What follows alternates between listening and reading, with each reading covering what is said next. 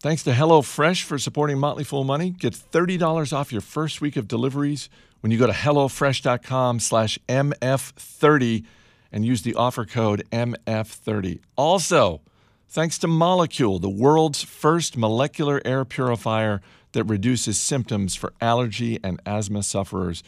For $75 off your first order, visit Molekule.com. That's Molekule with a K, MOLEKULE.com. and enter the discount code FOOL. Everybody needs money. That's why they call it money. The best things in life are free, but you can give them to the birds and bees. From Fool Global Headquarters, this is Motley Fool Money. It's a Motley Fool Money radio show. I'm Chris Hill, and joining me in studio this week, senior analyst Jason Moser, Matt Argersinger, and Ron Gross. Good to see you as always, gentlemen. Hey. We've got the latest headlines from Wall Street. We'll talk to Andrew Brandt about the Supreme Court's decision on sports betting. And as always, we'll give you an inside look at the stocks on our radar. But we begin with the retail industry, starting with Walmart. First quarter profits and revenue both came in higher than expected. Online sales in the U.S. up 33%. But, Ron, they are spending a lot of money. Yeah, it was mixed, and you nailed it on the head. Beating expectations on the top and bottom line, that's great. Comp sales up 2.1%, also strong. Online sales, last quarter they actually disappointed on the online sales growth, and the stock took a slam. Now up 33%, really good to see, and that's important. Online grocery also showing good, strong growth numbers as well, but margins are under pressure. We've got higher freight costs. We've got price cuts to remain competitive, and that's taken a bite out of profit. Operating income was actually down in the U.S. by about 3%, so a mixed bag overall. They're also, Maddie, obviously going to be spending a lot of money in India. That's right. A ton of money. $17 billion, I think? Something like that. Yeah. Flipkart doesn't come cheap. That's right. And I wonder, though, if Walmart is focusing too much on what they're trying to do in India and elsewhere and at the expense of their domestic operations. Because I know we can tout the online growth a lot. But I just wonder, they still have this tremendous store base here in the U.S. that's responsible for still, 80% of their over global revenue. And I just wonder, if they're taking the eye off the ball a little bit there. Doug McMillon, you look at him as CEO for the last 4 years. The stock is only up about 12%, but it feels like the moves that he and his team have made the company more than 12% stronger than it was 4 years ago. I think that's fair, and you might be pointing out a nice value investing opportunity. 9 times EBITDA is not expensive for this type of company as long as they continue to put up these kinds of numbers. But I would want to see margins turn, and it's going to be competitive for quite some time, so we actually might not see that for a while. So that value investment could be a little bit of a value trap for a while. Let's move on to the malls. We had reports this week from Macy's, JCPenney, Nordstrom. It's pretty rough out there, although Macy's did surprise a lot of people, and that stock's up more than 10%. Right. Well, Macy's with comparable sales up 4.2%. On the flip side, you had Nordstrom, which was just up 0.6%, and JCPenney, which is just up 0.2%. And it's a real mixed bag. And I was looking at this very long-term chart of the sales of department stores. This is courtesy of the U.S. Census. And if you look at it, I was surprised at this. But department store sales, so this includes the Macy's of the world, the Nordstroms of the world, sales actually peaked in 2000. So we got to go back 18 years ago.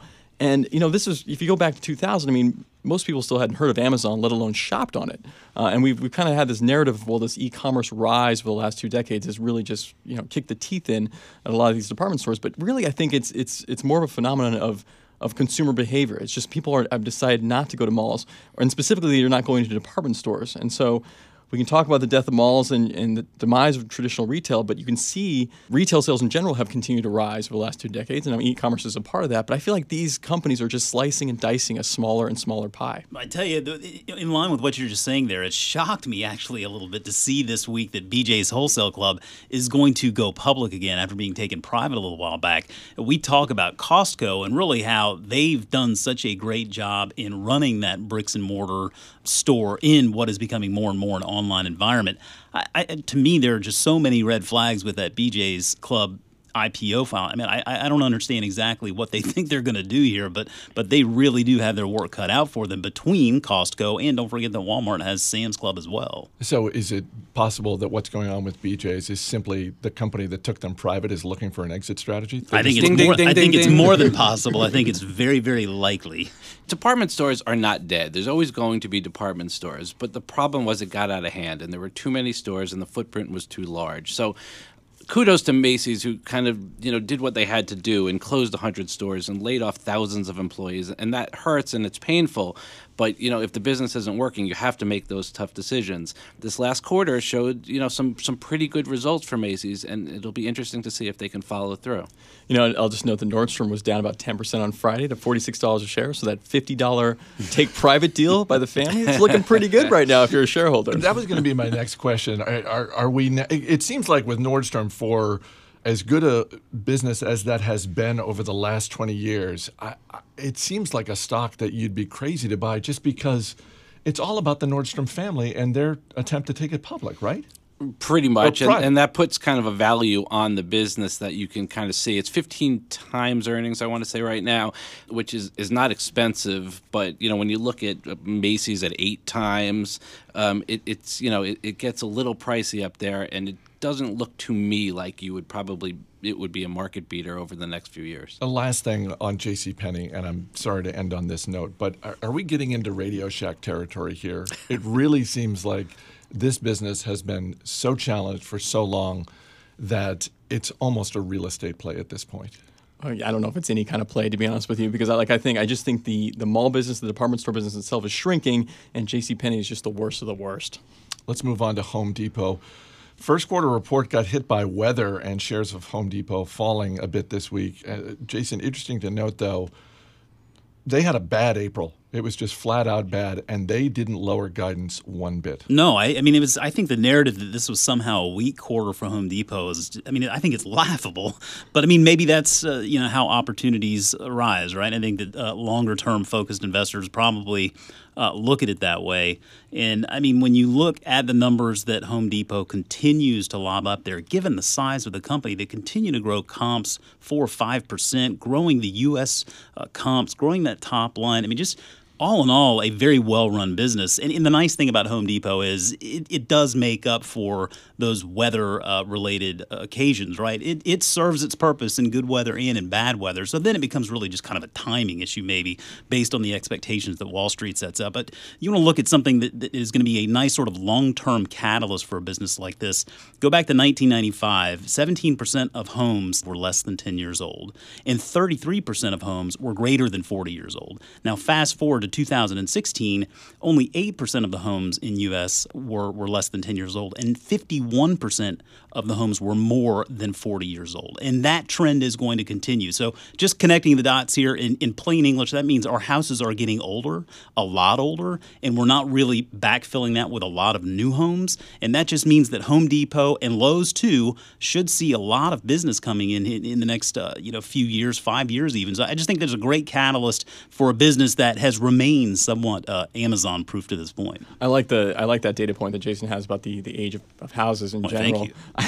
What I do worry about, though, is that the house flipping trend is another trend that's kind of taken off. We've seen fits and starts of it over the last, you know, certainly in the last housing boom, but I feel like it's come back in a big way to the point where there's hedge funds now that have gotten really big into house flipping. Oh, I'm sure that'll work out great. And Redfin's doing it. And Zillow, yeah, correct, right. Yeah. And so, that to me, right there, that's phenomenal business for Home Depot because you're going in, you're wrecking these houses and rebuilding them up from the inside. And is that sustainable, especially with eventually mortgage rates rising? We'll see.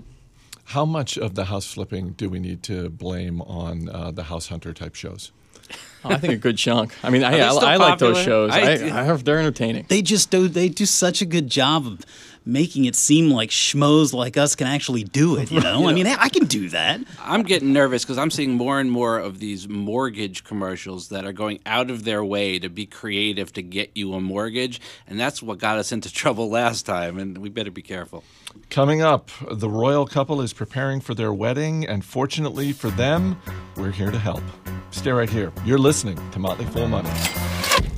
Quick thanks to HelloFresh. They're offering our dozens of listeners $30 off your first week of deliveries when you go to HelloFresh.com/MF30 and use the offer code MF30. Meal kits delivered right to your door in insulated, recyclable packages. There are 3 plans to choose from: classic, veggie, and family. They sent a bunch of meal kits here to Fool HQ, and I got one of the veggie ones. I'm not going to lie, it was not my first choice. I let other people pick first, but the veggie one was left. I said, all right, I'll give this a shot. It was fantastic. It was a pesto flatbread pizza that was very popular with the younger people in my house as well as me. And HelloFresh makes it easy. They just make it easy to cook delicious, balanced, filling dinners for less than $10 a meal. Also, a little something we like to call free shipping. Not having to plan dinner, spending money on takeout for an easy night, not worrying about gathering ingredients, all these things are great, and you get them all with HelloFresh. So go to HelloFresh.com/MF30 and use the code MF30 to get $30 off your first week of deliveries.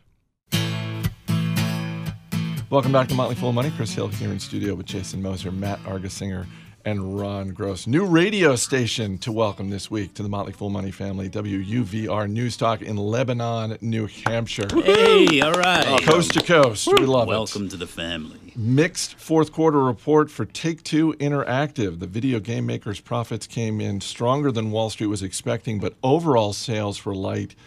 Matty, the NBA playoffs are getting good ratings, but Take-Two's NBA game was not exactly flying off the shelves. No, and I there's something called Fortnite that might have. Yeah. Well, I went through, this is great, I went through the conference call, and we've been talking about this for a few weeks now, but Fortnite was mentioned 17 times on Take-Two's conference call, to the point where Strauss Zelnick, the CEO of Take-Two, I felt like he was getting a little frustrated because he started out saying, yeah, Fortnite's great, it's a hit, it's bringing in new players, the industry, it shows how robust our industry is. We love when other game makers have huge successes. The youngsters are coming in. But by the end, he was saying, hey, look, it's a hit. And, hits by their nature tend to be unexpected. But, hey, we got Red Dead Redemption 2 coming out this summer. Watch out for that hit. But you're right. You mentioned revenue was lighter than expected, down year over year, actually. And I like to focus on what Take-Two calls recurrent customer spending, which is spending after the fact. So customers buy the game, and what do they do after that? Well, things like virtual currency, add-on content, in-game purchases, that was up 42%. Year over year. And I think with companies like Take-Two, and I do this with Activision and Electronic Arts as well, is you kind of tend to look at 3-year rolling periods for these companies. It smooths out all the boom and bust from blockbuster hits. If you look at Take-Two's 3-year rolling revenue, it's up 17% year over year. I think that's the right metric to look at. So solid growth for sure. Can we come up with a better name for the metric recurrent customer spending? Does it roll off the tongue for you? The other companies call it digital spending. That's Take-Two's taking a different tack. Shares of PayPal up on Friday, which is a little surprising because this comes after PayPal announced it is paying more than $2 billion in cash for a Sweden-based fintech company called iZettle. Jason, Wall Street likes the deal, but what in the world is iZettle? Well, iZettle is basically referred to as the Square of Europe. So just think Square and then Europe, and now you have a good picture as to what they do. It's interesting. We've talked, I guess, for the last probably decade or so about the payments industry and how MasterCard and Visa have been the ways for investors to win in this really attractive space. And everybody knows I love it. I think the next decade we're going to watch PayPal and Square really duke it out for a lot of share in this space. So MasterCard and Visa will work out well, but I think investors need to keep an eye on PayPal and Square. And I think that PayPal recognizes what Square is doing, is particularly for the small business owners here in this country. Not only that, but they are certainly expanding globally. So I think PayPal's trying to get out in front of this. They are paying a lot for iZettle. I mean, it is not a cheap deal by any means. I think iZettle probably annualized is bringing in somewhere in the neighborhood of about $150 million. So you do the math there. That's a lofty multiple. But with that said, PayPal is going to do what they do best here. They've done it with Zoom. They've done it with Venmo. They get these guys into their family. They let them keep on doing their thing, and they give them exposure to that massive network and expertise that PayPal has. And you remember, wasn't all that long ago we talked about that deal with Synchrony where PayPal was unloading that receivables portfolio. We're questioning what might they do with this cash. Well, this is a good idea here, I think. You've got a business with a big balance sheet, strong cash flows. It probably is a decent investment on PayPal's part. So why do you think we're seeing a little bit of a disconnect? If they're paying such a lofty multiple for iZettle, I mean, shares of PayPal is still up, so clearly... Well, I think you're looking at clearly the trend towards electronic payments. That's only strengthening. And then I think when you add the global opportunity to that, I think it's a big win for everybody involved. Campbell's Soup's third quarter loss was bad enough, but the company also cut guidance for the full fiscal year.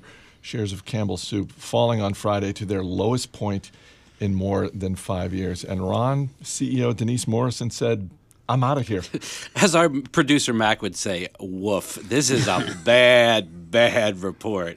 And Denise Morrison did not have a successful 7 years at this company. And this quarter just kind of puts an exclamation point on it. Organic sales were basically flat on weak performance of soup, which, I'm no analyst, but if you're a soup company, you should probably have some stronger sales of soup. Wait a minute, aren't you an analyst? Oh, yeah, I am an analyst. Gross margins weak, higher food costs, higher steel and aluminum prices actually hurting them thanks to the tariff situation that we see ourselves in right now. Their fresh food segment has been pretty much a disaster. They've had to write down about $600 million from that business, which was largely an acquired business. As you said, new CEO search underway. I think they'll by necessity undertake a strategic review, perhaps look to sell some brands. But what's interesting is the Dorrance family owns really about 40% of this company, the Dorrance family and their affiliates. So any major change is going to have to get through that family. Stepping back a little bit from Campbell's, I'm just kind of starting to get fascinated by looking at the consumer staples, household goods businesses. Because you mentioned Campbell's, but Kellogg, P&G, Clorox, all these companies are just, I mean, they've been butchered, and they're down at near their 52-week lows, and the valuations look really compelling. And I guess it's the idea that these distinctive brands don't really matter so much anymore to the consumer. But I have to say, you're getting some of these businesses, and you look at the dividend yields at very low valuations. Well, and within that group, you look at packaged foods, and you see, Campbell's down 40% over the last year, Kraft Heinz down just about the same amount, right. General Mills down more than 25%. I mean, it's almost like it's teen apparel. I mean, how bad is the packaged food industry? Well, right now? It's not. I think what Maddie said, it's not about the brands, because if you look at Campbell's, their soup sales were down about 2%, but private label soups are up 11% across the board. So it's soup is still selling. It's just not Campbell's Soup that's selling. The average cost of a wedding in the UK is $37,000, but this weekend is no average wedding, guys. Prince Harry and Meghan Markle getting married. And the costs are estimated to be north of $45 million. We're all married in this room. Our producer, Matt Greer, Steve Broido, both married as well, although not to one another. And I have to believe if you took the costs of our 6 weddings together, they don't come close to a fraction of the cost of the royal wedding, nor should it. But can we offer some advice for the happy couple? Because they're going to be, financially, I feel like they're good. I feel like they're good. But, we're all experienced married people. Ron, we'll just start with you. Any advice for the happy couple? There's a crown jewel joke in here somewhere, but I'm going to steer clear and just say, when I get home from a long day at work and I get into the castle, my wife appreciates when I take my shoes off. So take the shoes off. Don't forget to take the garbage out, mow the lawn. Happy life, happy wife, or vice versa. You think Prince Harry's going to be mowing the lawn? You got to do what you got to do. Jason? Yeah, listen, I don't know Prince Harry from a hole in the wall, but I can tell you what has gotten me 17 years with my lovely wife. My mom taught me how to cook when I was a kid, and I suspect with all of that money, they're probably going to be ordering it out a lot. But I think that Prince Harry, get yourself in the kitchen every once in a while, whip up a nice dinner for your wife, show her that you love her by giving her a good meal, Eat at home. That's love right there, Chris. That is love. Maddie? I am going to stick with the crown jewels. I'm going to say don't wear the crowns too often. I heard they're heavy, causes neck problems, back problems down the road. Just wear it once and then, look at them. I mean, let's go to the person that we all want to hear from. No. That's our man behind the glass, Steve Broido. Steve, some advice for the happy couple? I would say keep your finances separate. That's what I would say. And I would also say is, if he wants to go down to Tractor Supply to pick up some hay for the horses, or she wants to go down to Tractor Supply to pick up maybe a shovel to do some planting around Windsor Castle, keep that separate. Just keep it separate. I really hope, now that you mention it, I really hope at least one of them is interested in gardening. I do too. It's I mean, they got so much property wrong, don't you think? There's a lot to do. The only thing I'll throw in, and this sort of dovetails with what Jason was saying, was every once in a while, just surprise your spouse. Just surprise him with something. Just do something a little unexpected on the good side. Not like, oh, surprise, I just crashed the car or something. Yeah, my wife noted the other night to one of my daughters, she says, your father, he's trying to, tell me all the good things I do. She's like, your father, he'll bring home flowers unprompted for no reason whatsoever. And I thought to myself, you know what? I do that every once in a while. I was patting myself on the back there. Hey, bring her some flowers for no reason whatsoever. You think there's a prenup on something like this? I don't know. But hearing Jason buying flowers unprompted for his wife just reminds me that not all heroes wear capes. All right, guys, we'll see you later in the show. This week, the Supreme Court rocked the sports world and the business world. Andrew Brandt will help us sort things out. Stay right here. This is Motley Fool Money.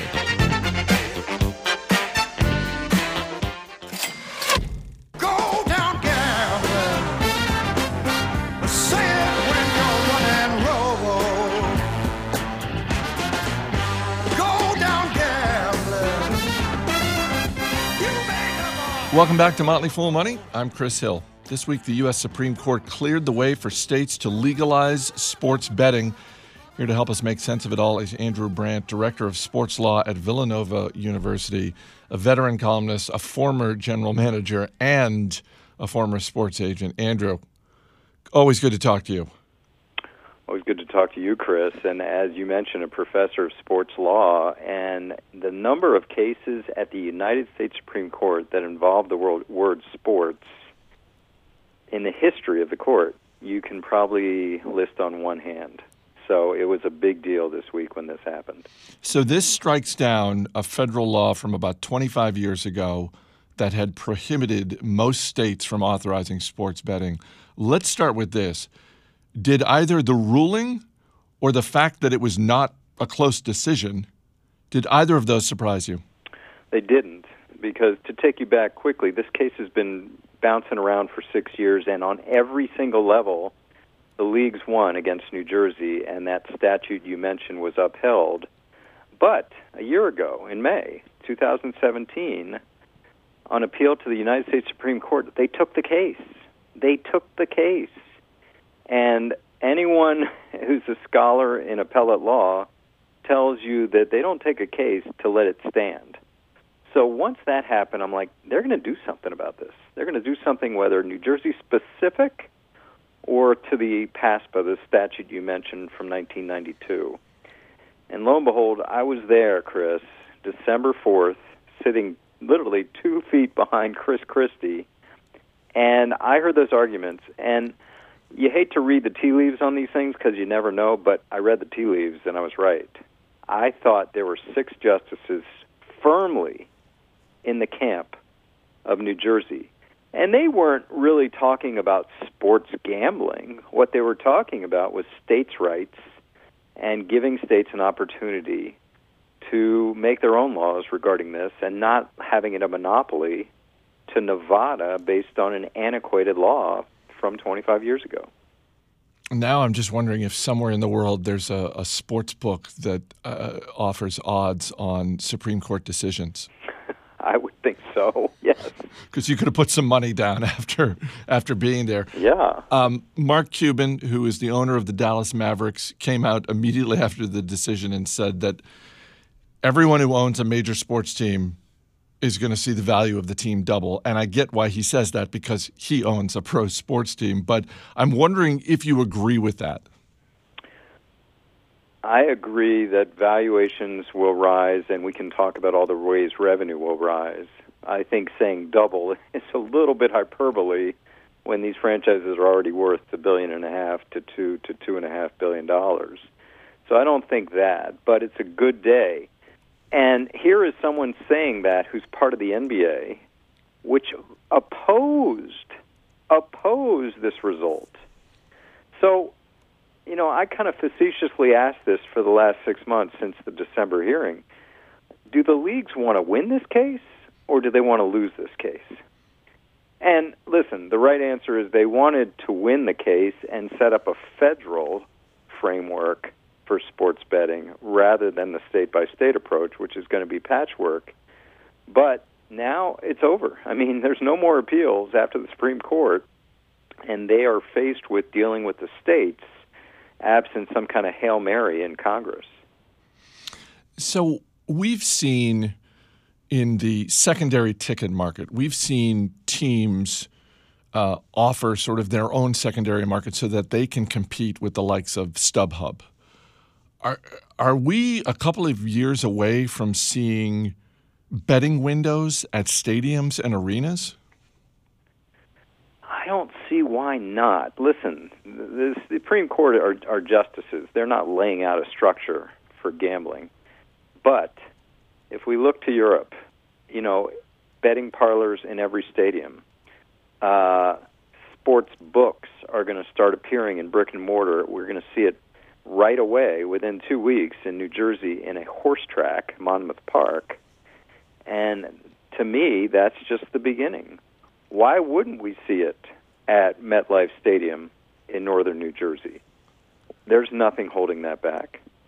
So I think that's where we are, and we're only limited by our imaginations, because we could easily see something like in-game betting down the road, which is the whole new frontier where you're betting on the next play, the next touchdown, the next basket, the next hit, the next goal in hockey. It could all happen that way. I want to go back to something you had said about the pro sports leagues. They were looking for essentially a federal law, and I'm curious if that is the next thing that we're going to see, is some attempt by the four major pro sports to get together and really push for federal legislation. I can think of a couple of problems with that, one of which is pick whatever your favorite pro sport is in America. There are a couple of owners who are lightning rods within their sport. So sometimes it's hard for owners in a given sport just to get on the same page about anything. Getting them from different sports all to work together, that really seems like a challenge. It does, and they're a little bit a day late and dollar short, Chris, because the time for hard lobbying about a federal legislation was before this week. Because, listen, the courts have decided, and New Jersey's ready to go, and we'll talk about other states that are ready to go. And the federal legislation, if they were so worried about that, they would have been lobbying hard, because just now, in reaction to this, Senator Orrin Hatch in Utah, and by the way, Utah's never going to have sports gaming, introduces a bill which mirrors the language of Roger Goodell and Adam Silver, who want a federal solution as opposed to the state-by-state patchwork. But good luck with that. You know what we got going on in this world? You think Congress is going to fast-track a sports betting legislation right now? Good luck. Yeah, I don't see that happening. Speaking of tea leaves, you mentioned obviously New Jersey was the state that brought this case forth. While this was working its way through the courts, we saw other states like West Virginia and Pennsylvania and Mississippi already pass laws in their states essentially saying, if we get the green light from the Supreme Court, we're ready to go. As many as 20 other states are considering various levels of legislation like this. How concerned, if at all, are the people in Las Vegas? If you're a casino owner, are you looking at this and seeing some percentage of your sports book business walk away?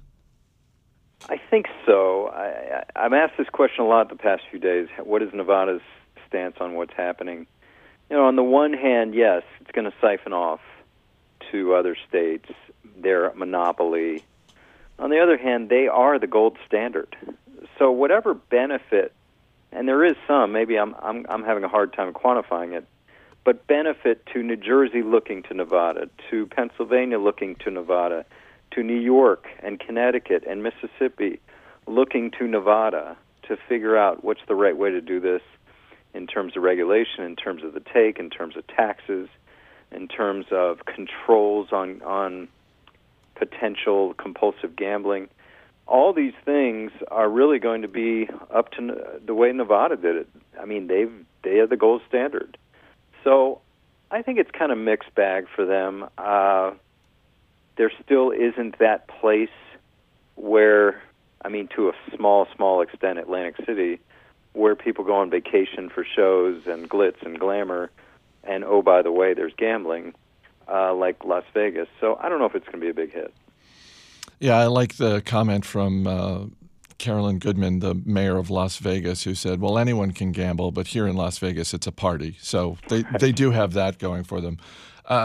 I have to believe that the likes of ESPN and Fox Sports and anyone involved with that type of media outlet has got to be excited about not just the potential for more sponsorships here, but also the potential for more programming. I think so. I mean, I just think that we are, it sounds like we've had gambling for a while because it's been all illegal, but we're really at the forefront of a new frontier.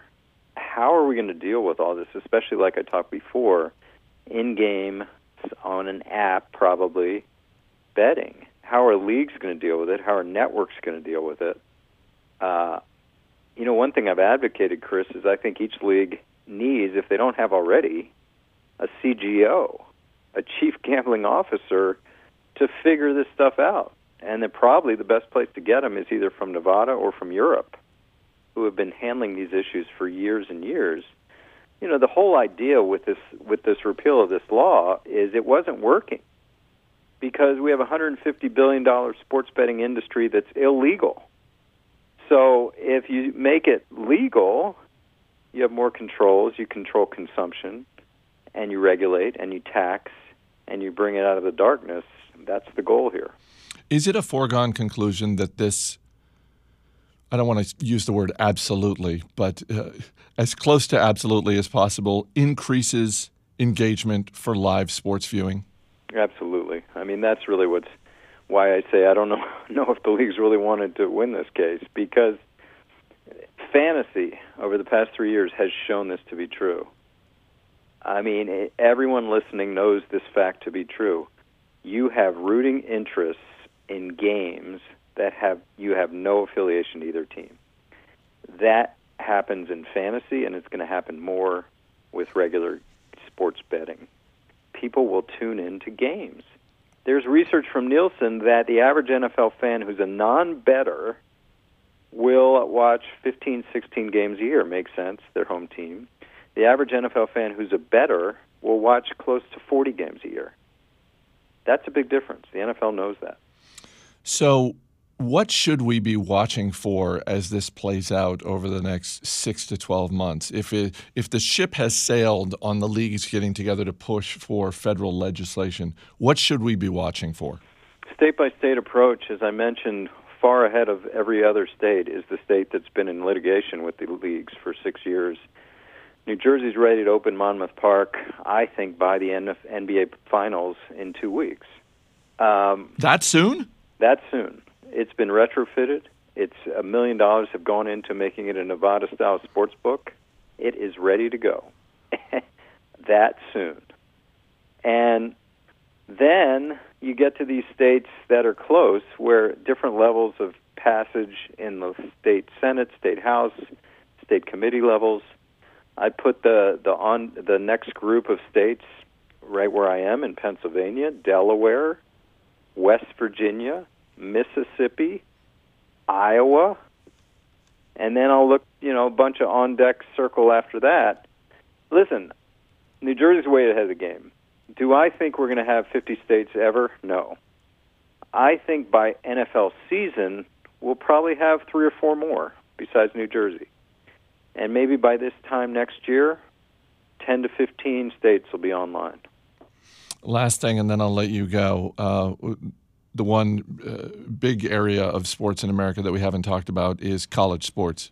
Yeah. Does this decision and the amount of money that is going to be flowing into all of the various endeavors related to sports betting on pro sports, does this, in your mind, speed up the timeline for paying college athletes?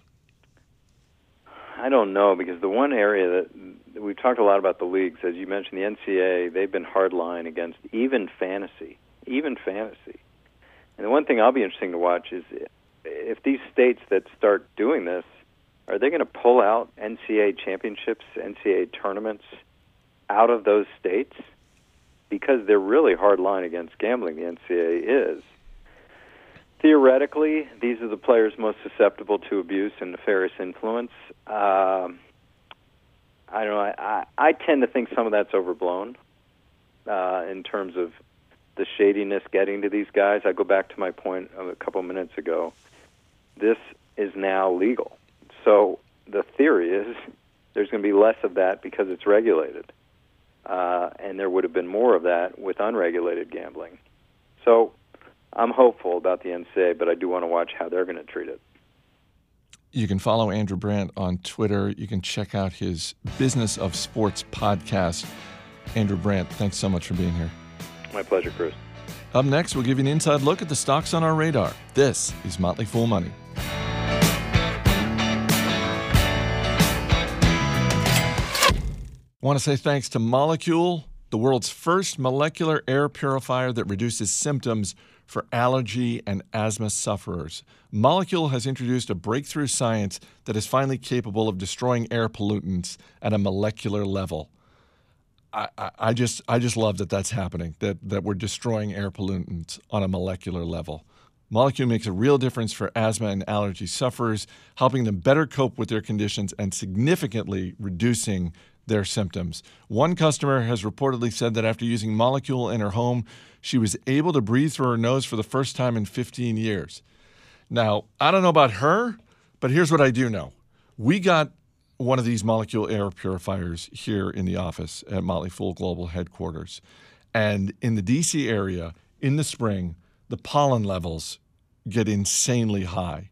And I will confess to you that over the weekend, I was suffering so much from all the pollen that I just came back to the office and took it. And I brought it to my home.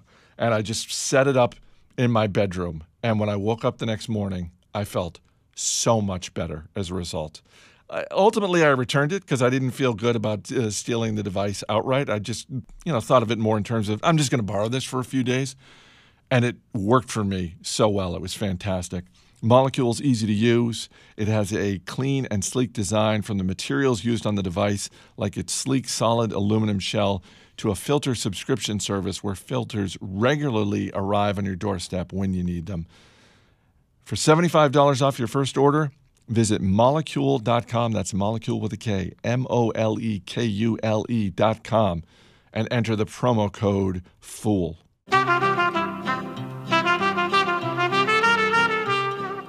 As always, people on the program may have interest in the stocks they talk about, and the Motley Fool may have formal recommendations for or against, so don't buy or sell stocks based solely on what you hear. Welcome back to Motley Fool Money. Chris Hill here in studio with Jason Moser, Matt Argersinger, and Ron Gross. A couple of housekeeping notes before we get to the stocks on our radar. Our podcast swag shop, which you can find at shop.fool.com, a couple of new items, including women's cut T-shirts now in stock. Also, we've gotten great feedback, Jason, from our listeners, people tweeting photos of some of the swag they bought, also offering some feedback on the shipping costs, which we have worked to alleviate. So you can check all that out at shop.fool.com. Also, if you're going to be in the D.C. area at the end of the month, we are having a listener meetup in Washington, D.C. on May 30th. Just drop us an email, radio@fool.com, if you're around and interested, and we will send you all the info. That's May 30th. Just email radio@fool.com. Let's get to the stocks on our radar, and our man behind the glass, Steve Brodo, is going to hit you with a question. Ron Gross, you're up first. What are you looking at this week? I got Retail Opportunity Investment Corp, ROIC. They are a REIT focused on retail shopping centers, which rightfully so has some investors nervous. Stock has not been strong, we can say. But, I think they've got great properties in affluent areas, really strong management team. They are grocery store anchored, which I like. Great dividend, as most REITs typically do. They've increased that dividend each year for the past 7 years, now stands at 4.5% yield, and I think the stock itself has some nice upside. Steve, question about Retail Opportunity Investment Corp. If I'm looking at companies like this, am I just looking at the yield? Is that all I'm looking at, or am I looking at more? No, you can look at cash flow for sure, and there's some certain metrics that REITs have. We won't get into the nitty-gritty, but you want to make sure the cash flow is strong, and be aware that because they distribute most of their cash in dividends, they constantly need to raise equity or debt to fund future acquisitions, so you want to keep an eye on the balance sheet as well. Jason Moser, what are you looking at? Yeah, not a new name. Listeners probably familiar with TeleDoc, ticker TDOC. A little bit of a question I had going into this most recent quarter's earnings. They have a different part to the business here they've introduced for a fee-only sort of member. Like they have a membership model, but then they also have just a fee-only model. And I wanted to know really the incentive there. Why wouldn't you just try to make everybody a member of your plan? And so I contacted investor relations. They gave me a lot of great information. And the bottom line, the fee-only model is really about attracting these big millions of users bases with health plans like Aetna or Blue Cross Blue Shield. So the economics simply make more sense. It gives TeleDoc a chance to really grow that base out. And we're just seeing this big move towards virtual healthcare and telehealth, and TeleDoc is helping lead the way. So continue to really love what these guys are doing. Steve, question about TeleDoc? When is my primary care doc a virtual one? Well, it could be right now, actually, Steve. If you go to TeleDoc's app, you can enter all of that information, and boom, it's like magic. I was really hoping Steve was just going to ask you a medical question. I would come up with an answer. It might not be the right one, but I'd come up with an answer. Can you look at this thing on my shoulder? Matt Argersinger, what are you looking at this week? Also one I've mentioned in the past, Arcos Dorados, ticker ARCO, exclusive operator and franchisor of McDonald's restaurants in most of Latin America. It's off to a great start to 2017, comparable store sales, excluding Venezuela. You can't do that. Yeah, I know. Gained 9.8% in the quarter, revenue up 5.5% to $800 million. Arcos' EBITDA margin, which reached a 6-year high in 2017, expanded again in the first quarter. That brought in $68 million in adjusted earnings, up 12.5% over last year. Argentina is facing some trouble right now. I see that. It's always volatile in Latin America, but this is one of the cheapest stocks I see. Steve? How old is too old for a Happy Meal? Oh, man, I don't know. I think I could go for a Happy Meal right now. Arcos Dorados, TeleDoc, Retail Opportunity Investment Corp. Do you want to add one of those to your watch list, Steve? I'm going to take a look at Ron's REIT. Nice. All right. Score. Ron Gross, Jason Moser, Matt Argersinger, guys, thanks for being here. Thanks, Chris. That's going to do it for this week's edition of Motley Fool Money. Our engineer is Steve Broido. Our producer is Matt Greer. I'm Chris Hill. Thanks for listening. We'll see you next week.